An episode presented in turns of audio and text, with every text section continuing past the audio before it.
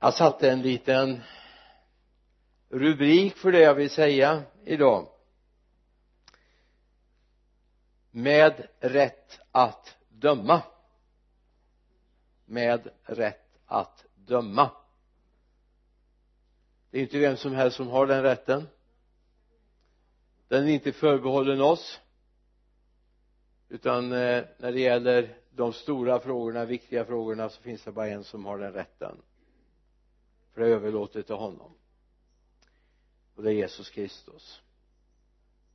Vi ska gå till andra Timoteusbrevet fjärde kapitel de fem första verserna. Andra Timoteusbrevet. Fyra ett till fem. Jag uppmanar dig allvarligt vid Gud och Kristus Jesus som ska döma levande och döda. Och inför hans uppenbarelse och hans rike predika ordet. Träd fram i tid och otid bestraffa tillrättavisa förmana med allt tålamod och all undervisning. Ty det ska komma en tid då människor inte längre ska stå ut med den sunda läran utan efter sin eh, egna begär ska de samla åt sig mängder av lärare allt eftersom det kliar dem i öronen. De vägrar att lyssna till sanningen och vänder sig till myter. Men var du sund och förnuftig i allt. Bär ditt lidande. Utför en evangelistgärning och fullgör din tjänst. Andra Timoteusbrevet 4 1 till 5 första Timoteus kanske är det var andra. Andra Timoteus 4 visst. 14 fanns inte men 4 finns. Det sista kapitlet. Bra. Då hittar ni det. Då är vi överens om. Det kan vara bra att ha husfriden klar när man kommer hem sen.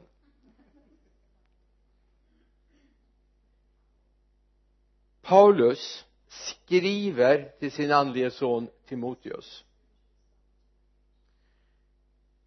Och har ett enda ärende. Predikat ordet. Träd fram i tid och otid. Bestraffa tillrättavisa förmana med allt tålamod. Och all undervisning. Varför då? Jo därför att det finns en som en dag ska döma levande och döda. Det ska bli en sållning den här dagen i kyrkoåret i den svenska traditionen brukar kallas för domsöndagen. Och i många kyrkor idag så talar man om Jesu återkomst. En dag när han ska fullborda allt. En dag när han ska göra det på nytt igen. Se jag gör allting nytt står det ju i eh, uppenbarelseboken 21 och 5 och det är den här dagen. Vad är det han ska göra nytt? Jo det som hände i skapelsens morgon ska börja om igen med en ny himmel och en ny jord. Och det är den dagen vi ska få se det som verkligen är fullkomligt.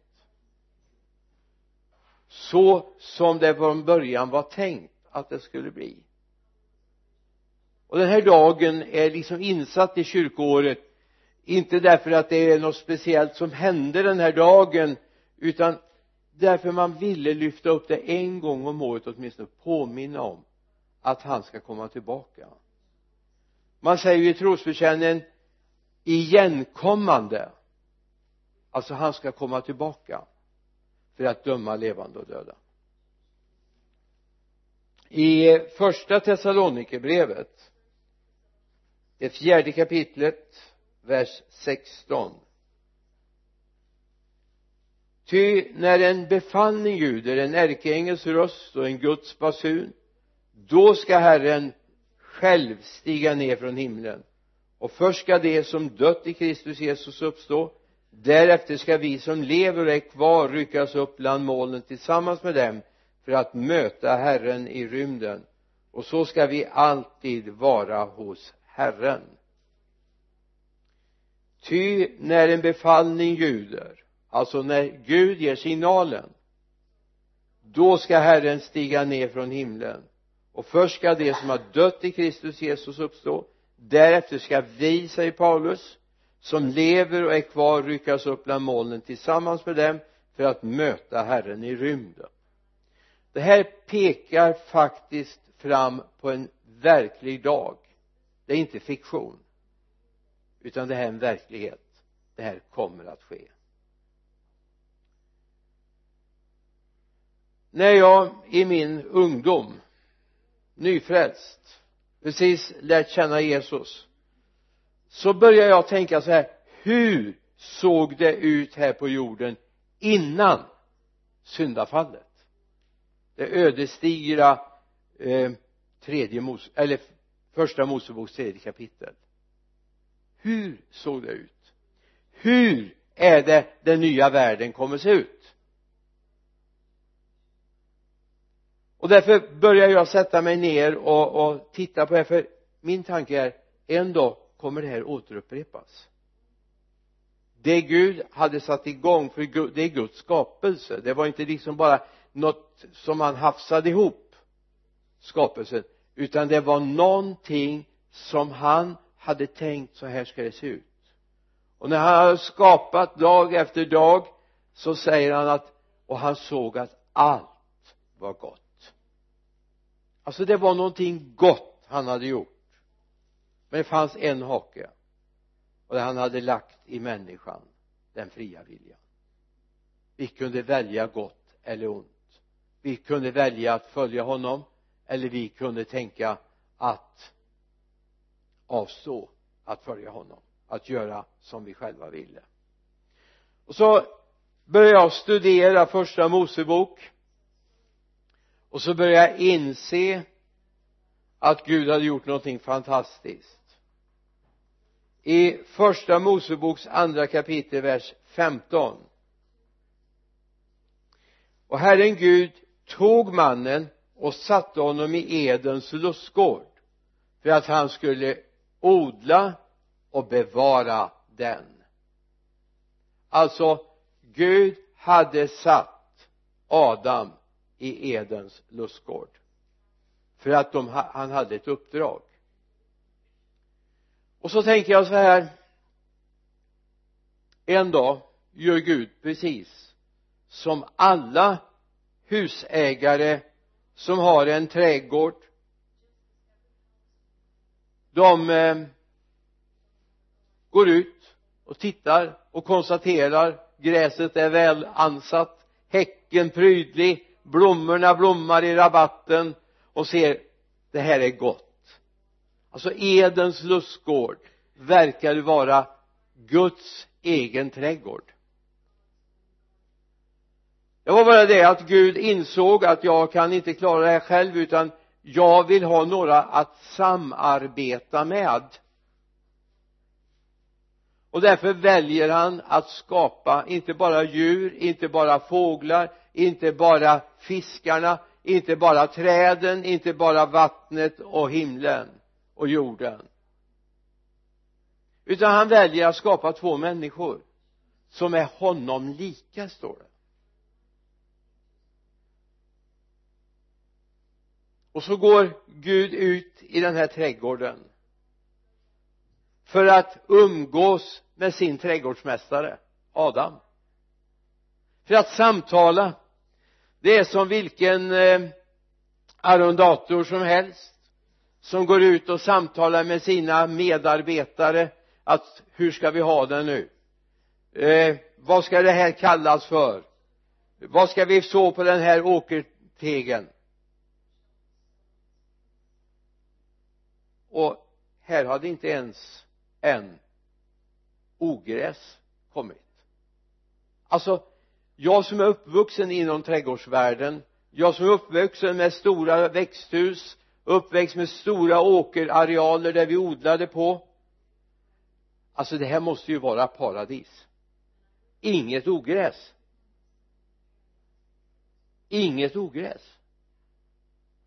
För det fanns inte före syndafallet. tistel och törnen det kom i samband med syndafallet. Inte ens en eh, hagelskur kunde komma och förstöra grödan. Inga stormar komma och slita sönder träden. Ingen säd som ligger på åkern. Vi går till första moseboks andra kapitel vers 6 så står det hur Gud skötte det här. Men en dimma steg upp från jorden och vattnade hela marken. Och en dimma steg upp från jorden och vattnade hela marken. Och faktum var att när jag växte upp i det här eh, växthuslandskapet en gång i tiden så hade man faktiskt läst det här bibelordet hur ska vi bevattna här så vi inte får problem med, med bladen? Att vi inte får för fuktigt eller för torrt i de här stora växthusen vi hade. En firma i Danmark hade läst det här bibelordet och man till och med lanserade att så som man vattnade före syndafallet så vattnar vår konstruktion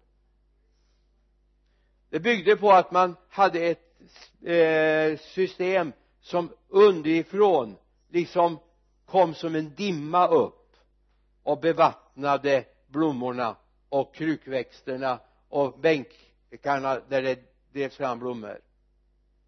Så som man bevattnade före, före syndafallet. Om de var kristna som hade det här företaget nere i Danmark i Odense eller ej det vet jag inte. Men eh, de hade läst Guds ord. I första Moseboks andra kapitel vers 19 till 20 står det. Och Herren Gud hade format alla markens djur och alla himlens fåglar på jorden. Han förde fram den till mannen, alltså Adam för att se vad han skulle kalla den så som mannen kallade varje levande varelse så skulle den heta. Och mannen gav namn åt alla boskapsdjur åt himlens fåglar åt alla markens vilda djur. Men åt mannen fanns ingen medhjälpare som var hans like. Alltså det är inte nog med att Gud har ett sällskap i Adam. Han har en medarbetare. Så tänker jag så här i min tankevärld.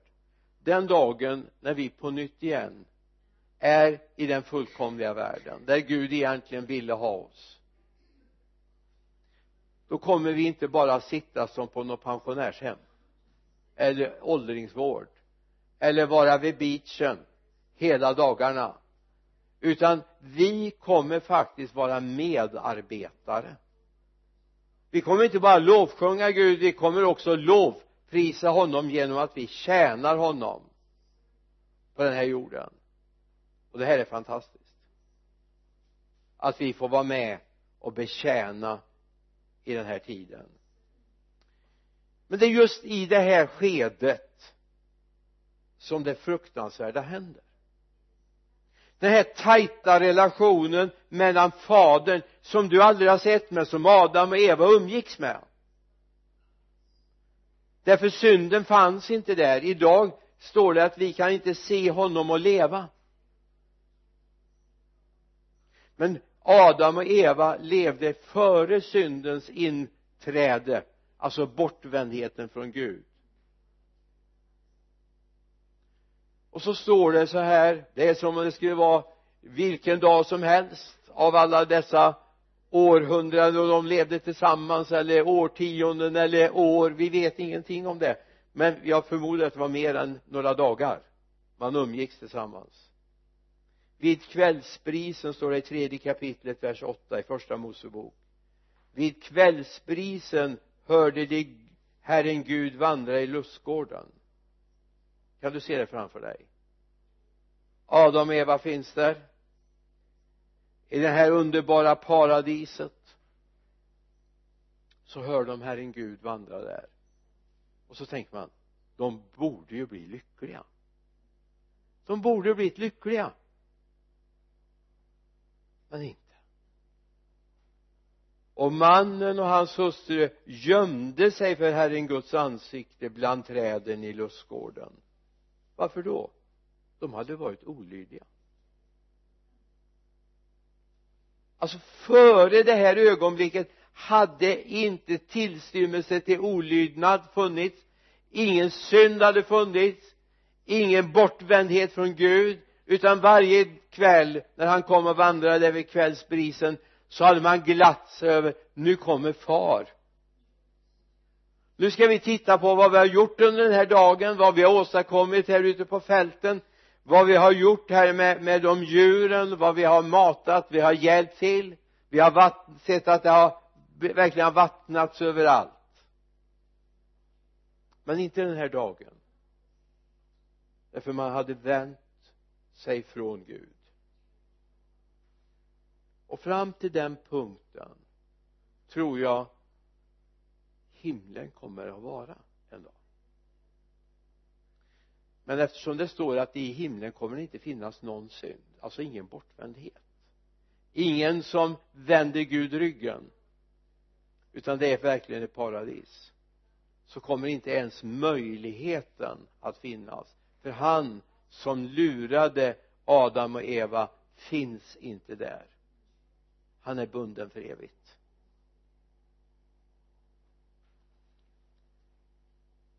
Det kommer en dag då den här jorden där du och jag lever där människor far illa där finns kärlekslöshet. Bibeln säger att en dag har den tjänat ut den kommer inte finnas mer. Men den dagen kommer vi få se en ny himmel och en ny jord. Och går vi till andra Petrusbrevets tredje kapitel vers 13 då står det med nya himlar och en ny jord där rättfärdighet bor väntar vi på efter hans löfte men nya himlar och en ny jord där rättfärdighet bor väntar vi på efter hans löfte. Ny himmel och ny jord kommer att uppstå och det är inte vilken himmel det är inte vilken jord som helst utan det är en tillvaro där det bara finns rättfärdighet. Fullkomlig rättfärdighet. Det är precis vad den här dagen egentligen domsdagen handlar om. Problemet med oss är att vi ofta sätter fokus på dom och så tänker vi nu ska någon dömas. Men jag kan säga att den är redan dömd. Djävulen är redan dömd. Bortvändheten är redan dömd. Och det står i eh, Johannes tyvärr hade jag inte det bibelordet med här nu Johannes 3.17 att Jesus kom inte för att döma världen utan för att frälsa. Jesus kom inte för att döma utan för att frälsa. Alltså hela. Ordet fräls betyder att bli helad i min relation med Gud. I uppenbarelsebokens 21 kapitel läser vi vers, från vers 1 och jag såg en ny himmel och en ny jord. Till den förra himlen och den förra jorden hade försvunnit och havet fanns inte mer. Och jag såg den heliga staden den nya Jerusalem komma ner från himlen från Gud redo som en brud som är smyckad för sin brudgum. Och jag hörde en stark röst från tronen säga se nu står Guds tabernakel bland människorna och han ska bo hos dem. Och det ska vara hans folk och Gud ska själv vara hos dem. Och han ska torka alla tårar från deras ögon. Döden skall inte finnas mer. Och ingen sorg och ingen gråt och ingen plåga. Ty det som förr var är borta. Bibeln säger att det kommer en tid då det inte finns någon död. Där döden är borta för vilka gäller detta? Jo det gäller alla de som har låtit sitt liv bero på Jesus Kristus. De är borta ifrån döden. Vi går till kapitlet innan i uppenbarelseboken 20 vers 11 till 13 och jag såg en stor vit tron och honom som satt på tronen för hans ansikte flydde jorden och himlen och det fanns ingen plats för dem. Och jag såg de döda både stora och små stå inför tronen och böcker öppnades och ännu en bok öppnades livets bok och de döda blev dömda efter sina gärningar efter vad, vad som stod skrivet i böckerna. Och havet gav igen de döda som fanns i det. Och döden och helvetet gav igen de döda som fanns i dem. Och var och en dömdes efter sina gärningar.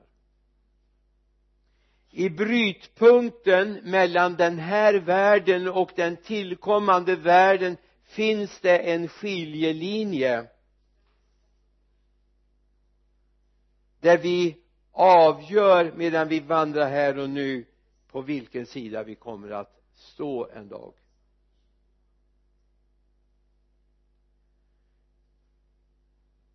Jag har suttit på ett antal rättegångar genom åren i olika instanser jag har gått ut det kanske inte varit några stora brottmål eller ja jag har faktiskt varit med i samband med när det har varit faktiskt en, en, eh, en man som har varit dömd för mord. Suttit tillsammans med honom.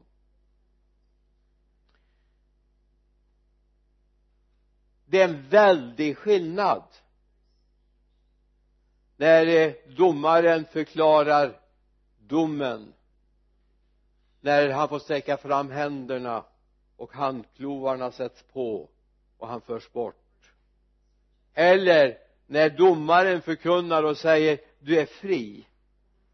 Man får lägga armen om honom och så kan man gå ut ur domstolsbyggnaden och konstatera domaren kunde inte hitta någonting. Eller domarna har det varit i det här fallet kunde inte hitta någonting som styrkte den åkla det åklagaren sa. Han var fri. Så kommer det också vara den här dagen. Det kommer vara de de kan inte säga jag är oskyldig jag har inte gjort det. Fader jag har inte gjort det. Men vi har en en försvarsadvokat som heter Jesus Kristus som kommer säga men jag har betalat priset jag har tagit straffet.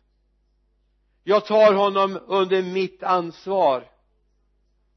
Och domaren får säga du är fri. Du är fri. Den borgen som är betalad för tid och evighet. Lika visst som det finns en dom som kommer förkunna du har inte låtit dig försonas du har inte tagit erbjudandet du är dömd för evigt till den plats som är tillredd åt djävulen och hans änglar. Det finns också de som kommer höra du är skuldfri. Inte på grund av att du ingenting har gjort men du lät hans blod försona dig med Gud och du ställde dig under det. I Hebreerbrevets nionde kapitel vers 27 28 säger vi ty liksom det är bestämt om människan att hon en gång ska dö och sedan dömas så blir Kristus offrad en gång för att bära många synder. Och han ska en andra gång träda fram inte för att bära synd utan för att frälsa dem som väntar på honom. Ingen kan säga jag är skuldfri. Men vad du kan säga jag är förlåten romarbrevet 3 och 3 3 eh, och 23 säger ty alla har syndat och saknar härligheten från Gud. Det här är en sanning. Men det är så gott att det slutar inte där. Det står faktiskt ett kommatecken efter Gud. Och så fortsätter det i vers 24 och det står som rättfärdiga utan att ha förtjänat det av Jesu nåd därför att Kristus Jesus har friköpt dem. Amen. Alltså vi var syndare men vi har blivit förlåtna därför vi lät vårt liv vila på Jesus. Och så står det i Johannes 8 och 36 om sonen gör er fria blir ni verkligen fria? Och det ska jag förklara om en liten stund vad det uttrycket innebär. Vår Jesus är den som är befullmäktigad att fälla domen. Du kan aldrig komma förbi Jesus Guds son du kan aldrig komma förbi Jesus som vår frälsare och tro att du får evigt liv. Det är en lögn. Det finns bara en enda väg och det är genom Jesus Kristus. Jag vill ta en bild. Tänk dig att du har hamnat på fel sida av en jättestor mur den är för hög för att klättra över den. För tjock för att du ska kunna mejsla dig igenom den. Det skulle ta flera livstider att komma igenom den.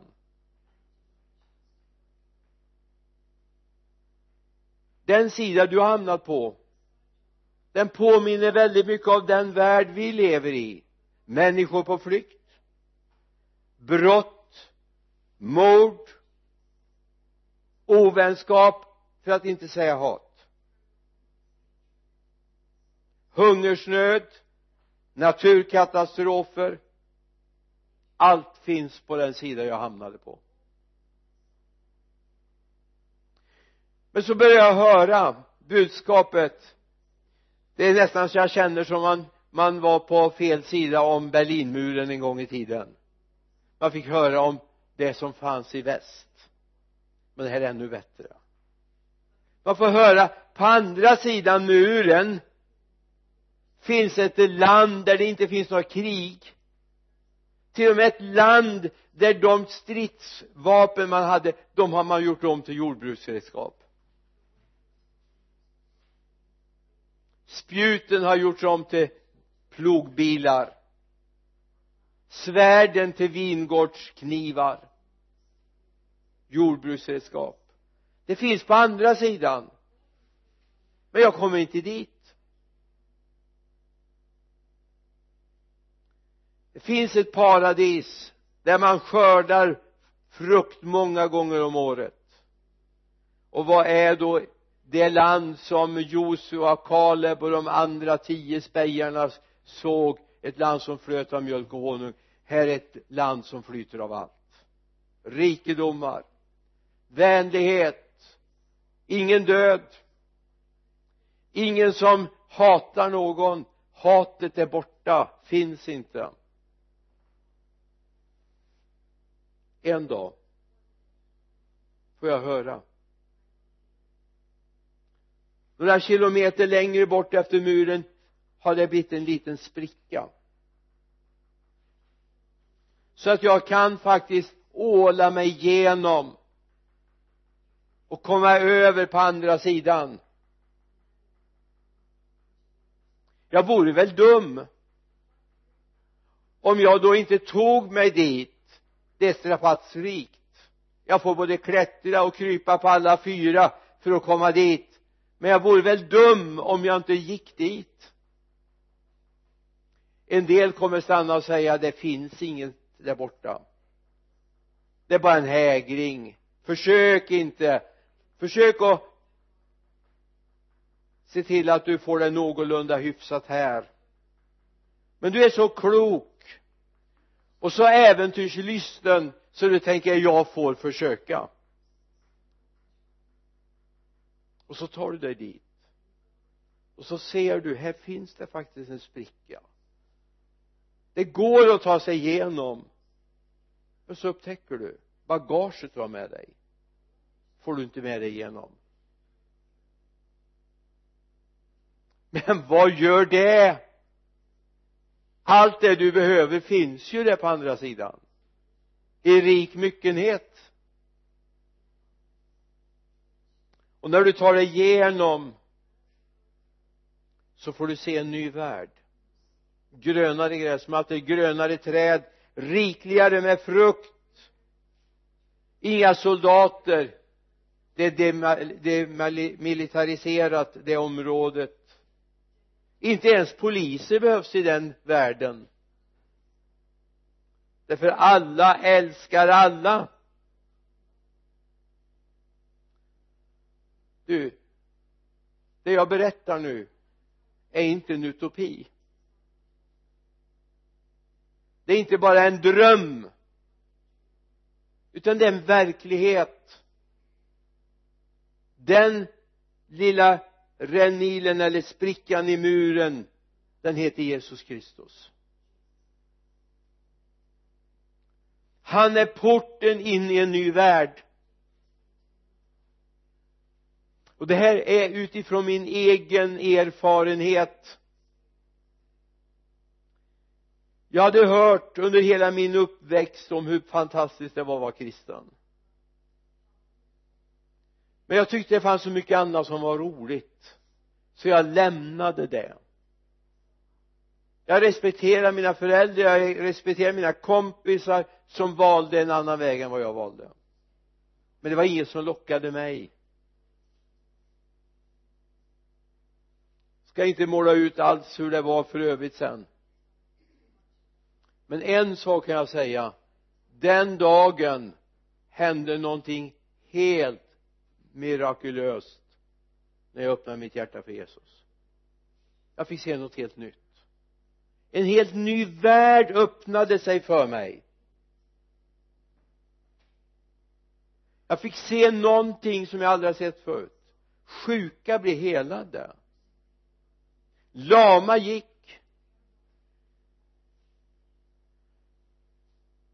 Olika problem människor hade löstes med en enkel bön till honom som är herre i den nya världen. Men det står i Matteus 7 13 14 gå in genom den trånga porten. Ty den port är vid och den väg är bred som leder till fördärvet och det är många som går fram på den. Den port är trång och den väg är smal som leder till livet. Och det är få som finner den. Det finns en port. Och det är tron på Jesus Kristus. Inte profeten Jesus Kristus utan Guds son Jesus Kristus. Inte bara en man som andra män som kanske var en förebild utan den ende Guds enfödde son. Han har öppnat en väg för mig in i ett nytt liv. Det säger inte att jag är skuldfri. Det säger inte att jag aldrig har gjort någonting som är fel att jag aldrig har vänt Gud ryggen utan det bara säger allt det får jag lämna. I första Johannesbrevet läser vi det första kapitlet verserna 8 och 9 om vi säger att vi inte har synd bedrar vi oss själva och sanningen finns inte i oss. Om vi bekänner våra synder är han trofast och rättfärdig så han förlåter oss våra synder och renar oss från all orättfärdighet. Alltså vi kan inte förneka synd det är inte så att det kristna livet handlar om att vi förnekar vår bakgrund det vi har med oss i bagaget. Är det så då då har vi missat någonting. Men vi bekänner det. Och vi ber om förlåtelse. För då är han trofast och rättfärdig så han förlåter oss våra synder och renar oss från all orättfärdighet. Och jag får gå i den nya världen leva ett nytt liv. I Johannes evangeliets första kapitel vers 12 står det 12, 13, 14 vad bra ni har det. Jag har ingen som står upp åt mig så här smidigt. Men åt alla som tog emot honom, alltså Jesus gav han rätt att bli Guds barn åt den som tror på hans namn. Det är inte födda av blod eller av köttets vilja alltså på något mänskligt sätt eller av någon mans vilja utan av Gud. Och ordet, alltså Jesus blev kött och bodde bland oss och vi såg hans härlighet, en härlighet som den enfödde har av fadern. Och han var full av nåd och sanning. Amen. Wow kan du bara det bubblar här inne. Han gav mig rätt. Alltså lyssna. Det finns människor som säger så här att jag är kristen. Därför jag lever i ett kristet land. Men det är inte sant. Den ende som är kristen det är den som har fått rätt rätten att vara Guds barn. Och jag har fått rätten jo att jag har bekänt hans namn. Att han är herre över mitt liv. Jag kan leva i kungadömet Sverige. Jag kan leva i kungadömet Sverige utan att vara kristen. Och jag säger är rädd för att över 90 procent av svenskarna lever där. Men det finns en underbar grupp människor som har överlåtit sina liv till honom. Och som har fått rätten. Det är som att de på något sätt har fått en stämpel. Du är förklarad rättfärdig. Och jag ska stå för dig när vi kommer hem och den här domstolen ska döma de som ska gå till evig förtappelse eller de som ska gå till evig död eller evig död eller evigt liv. Då har du en stämpel. Han har godkänt dig. Du är rättfärdiggjord. Du kan aldrig ta dig rättfärdiggörelsen. Du kan aldrig ta dig rätten att vara Guds barn. Utan det är någonting som du ges. Det är precis som när man flyttar till ett land så kan inte jag bara gå upp till myndigheterna och säga nu vill jag ha rätten att vara medborgare i det här landet. Det funkar inte så. Utan faktiskt rätten är någonting man får förvärva. Och som myndigheterna förklarar du är svensk medborgare, du är syrisk medborgare, du är och vad det nu är va? Serbisk medborgare vad det nu kan vara för någonting. Kosovo medborgare ja. Det är någonting det är en rätt jag får ingenting jag kan ta mig. Och det här är viktigt att vi ser. Den Jesus som vi har talat om nu han som är möjligheten, passagen i muren. Han som har gått i döden för oss. I Johannes 5 står det något fantastiskt om honom. Nu ska vi se honom vem är Jesus egentligen? Han skiljer sig så enormt mycket från oss människor och vårt tänkande. Johannes 5, 21 21 till 23 ty liksom fadern uppväcker de döda och ger dem liv så ger sonen liv åt vilka han vill. Inte heller dömer fadern någon utan hela domen har han överlämnat åt sonen för att alla ska ära sonen liksom de ärar fadern.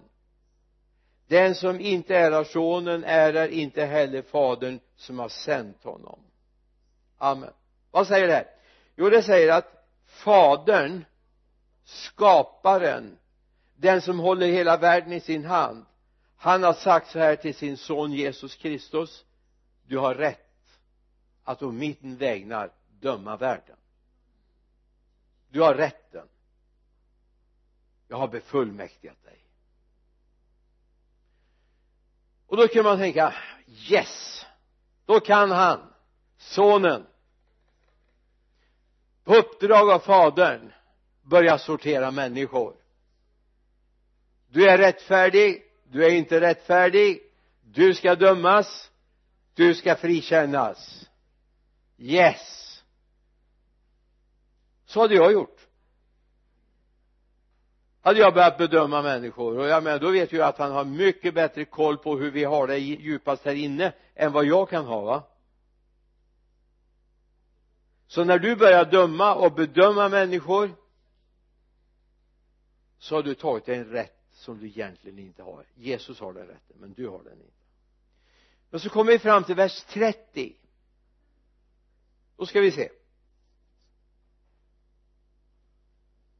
Där bekänner Jesus någonting. Jag kan inte göra något av mig själv. Efter det jag hör dömer jag. Och min dom är rättvis. Så jag söker inte min egen vilja utan hans vilja som har sänt mig. Yes. Det är precis som när en domare dömer i en rättssak han dömer inte utifrån sina känslor utan han har en bok han slår upp i. Jag har suttit tillräckligt många rättegångar för att veta att man slår i Svea rikets lag man läser förorden. När man kommer in så kan man förklara varför man dömer som man dömer. Ibland har jag blivit förtvivlad.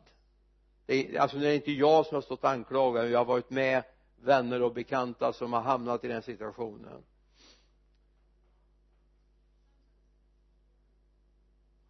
Men han säger så här står det i lagboken.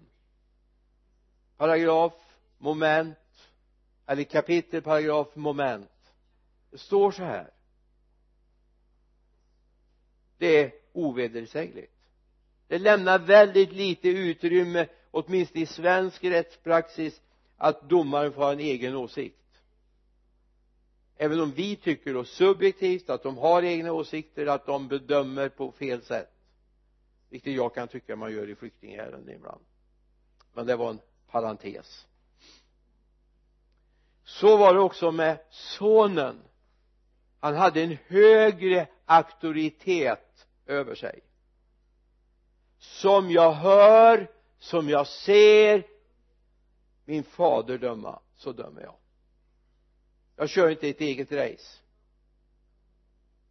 Här bevisar han verkligen sin personlighet han bevisar att han verkligen har ställt sig under fadern även om han har fått all makt i sina händer och får göra och döma som han vill. I Matteus 28 18 till 20 där bekänner Jesus någonting. Vi kan bara ta vers 18 till att börja med. Då trädde Jesus fram och talade till dem och sa jag har fått all makt i himlen och på jorden. Yes. Gå därför ut och gör alla till folk till lärjungar. Alltså jag har fått all makt. Men nu vet vi hur han använder sin makt. Han kör inget eget race han har inte öppnat ett eget ministry. Han har inte öppnat en egen rörelse utan han har ställt sig under Gud fadern han har ställt sig över en hö, under en högre auktoritet och bevisar sin ödmjukhet. Samtidigt kanalis kanaliserar han, han Guds kraft ut i människorna. Därför vågar jag lita på Jesus till hundra procent. Därför han är större än allt jag har haft med att göra i den här världen i Matteus 26 42 läser vi 26 42 sedan gick han bort för andra gången det är när Jesus säger i eh, Getsemane innan han grips. Han vet vad som ligger framför han ska dömas till döden han ska dö.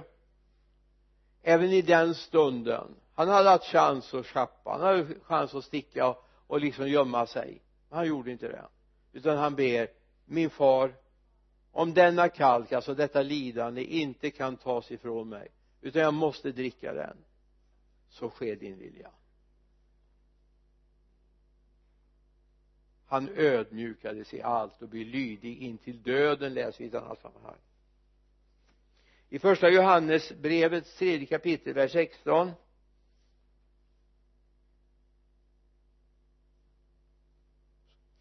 så, så står det någonting om det här genom att han gav sitt liv för oss har vi lärt känna kärleken. Så är vi också skyldiga att ge våra liv för våra bröder.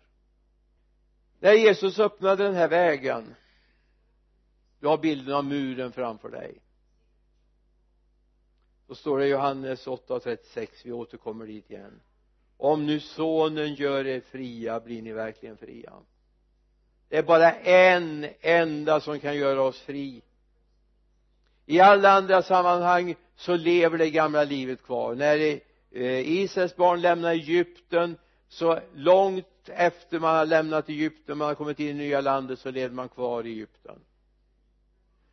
Många människor som har kommit till tro på Jesus Kristus och vill börja vandra med honom lever kvar i det gamla livet. Det, det, det liksom blir glorifierat bara. Men den som sonen gör fri den som har kommit genom porten han längtar inte en sekund tillbaka till det gamla livet. Inte en sekund!